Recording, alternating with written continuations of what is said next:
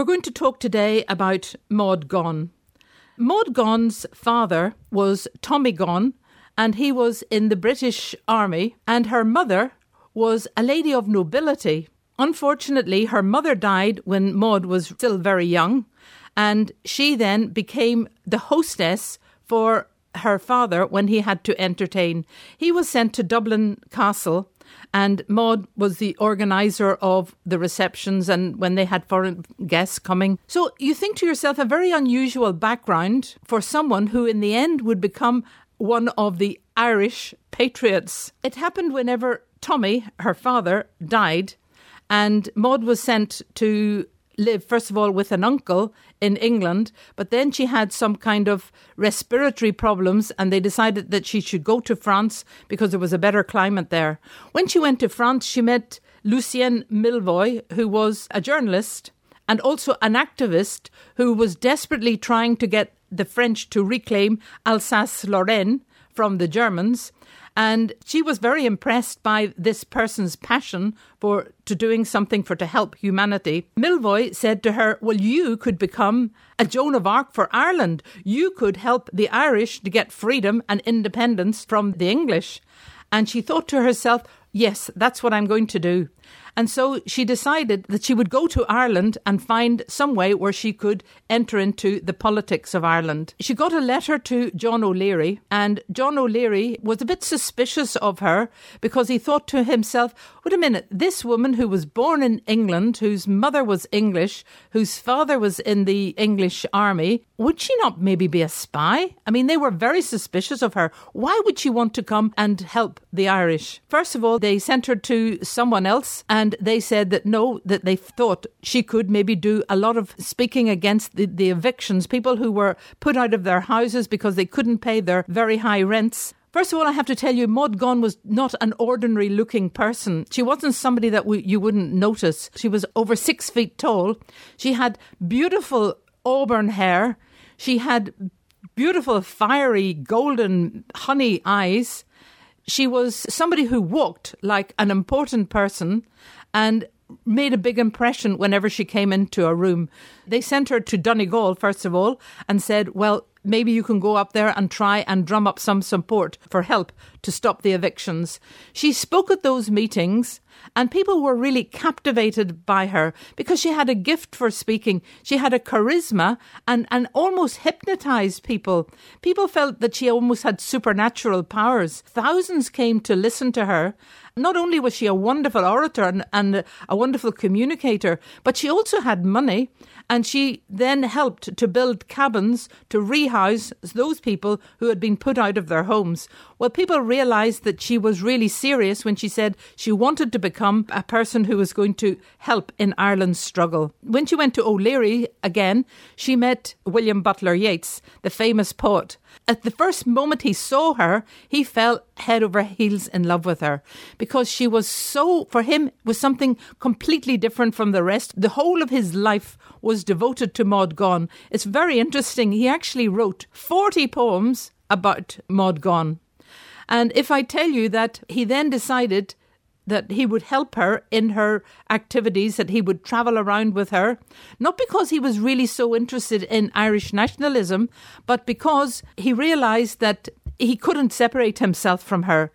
She was interested in Yeats because he was a poet and also because he believed in the supernatural as she did. And so she thought it is very useful to have him with her on her travels. Well, very soon Yeats asked her to marry him, and she said, Oh, no, no, no. You know, we are important people in, in history. We can't possibly waste our time getting married like other people. We have a role to play, and we have got to devote ourselves to this cause. Okay, well, Yeats was not really convinced about that. However, he decided to go along with her.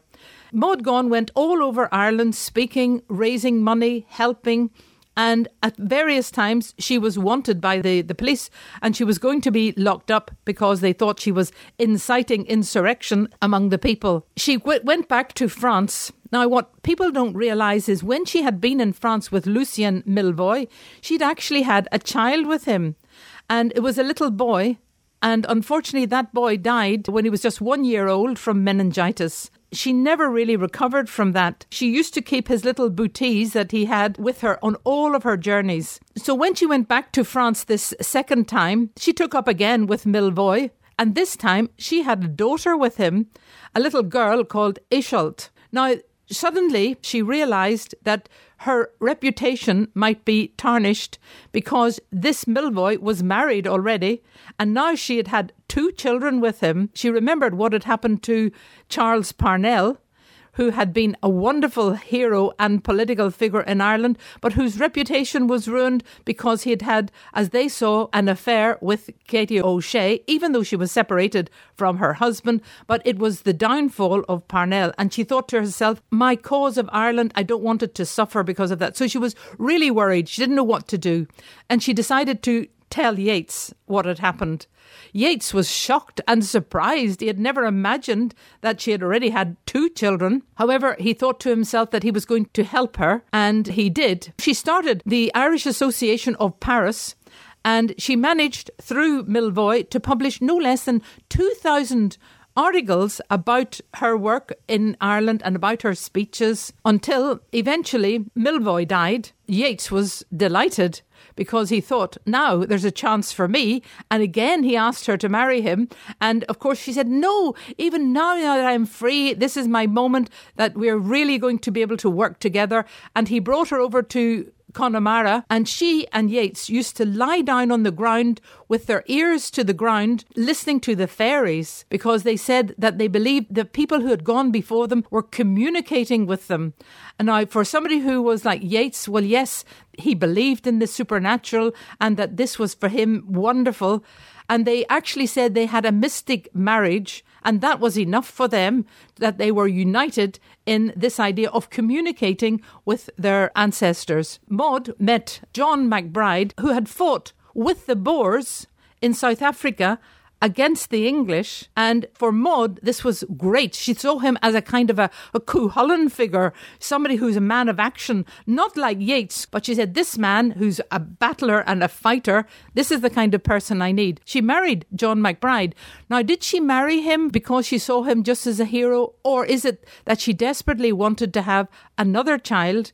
And that she thought he would be a suitable father for this child? Or was it that she wanted the name MacBride, which she thought sounded more Irish than Gonne? Well, whatever. They had a son after a year. Then Maud decided to separate from the husband, that she'd got the son now, she'd got the name. Well, she didn't really need him anymore.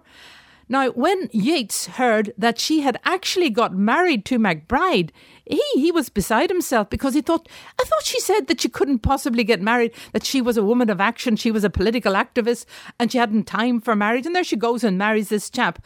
However, he offered to help her with the divorce proceedings, doing all the paperwork for her and saying that, yes, it, he would look after her until that they managed to be able to get everything sorted out.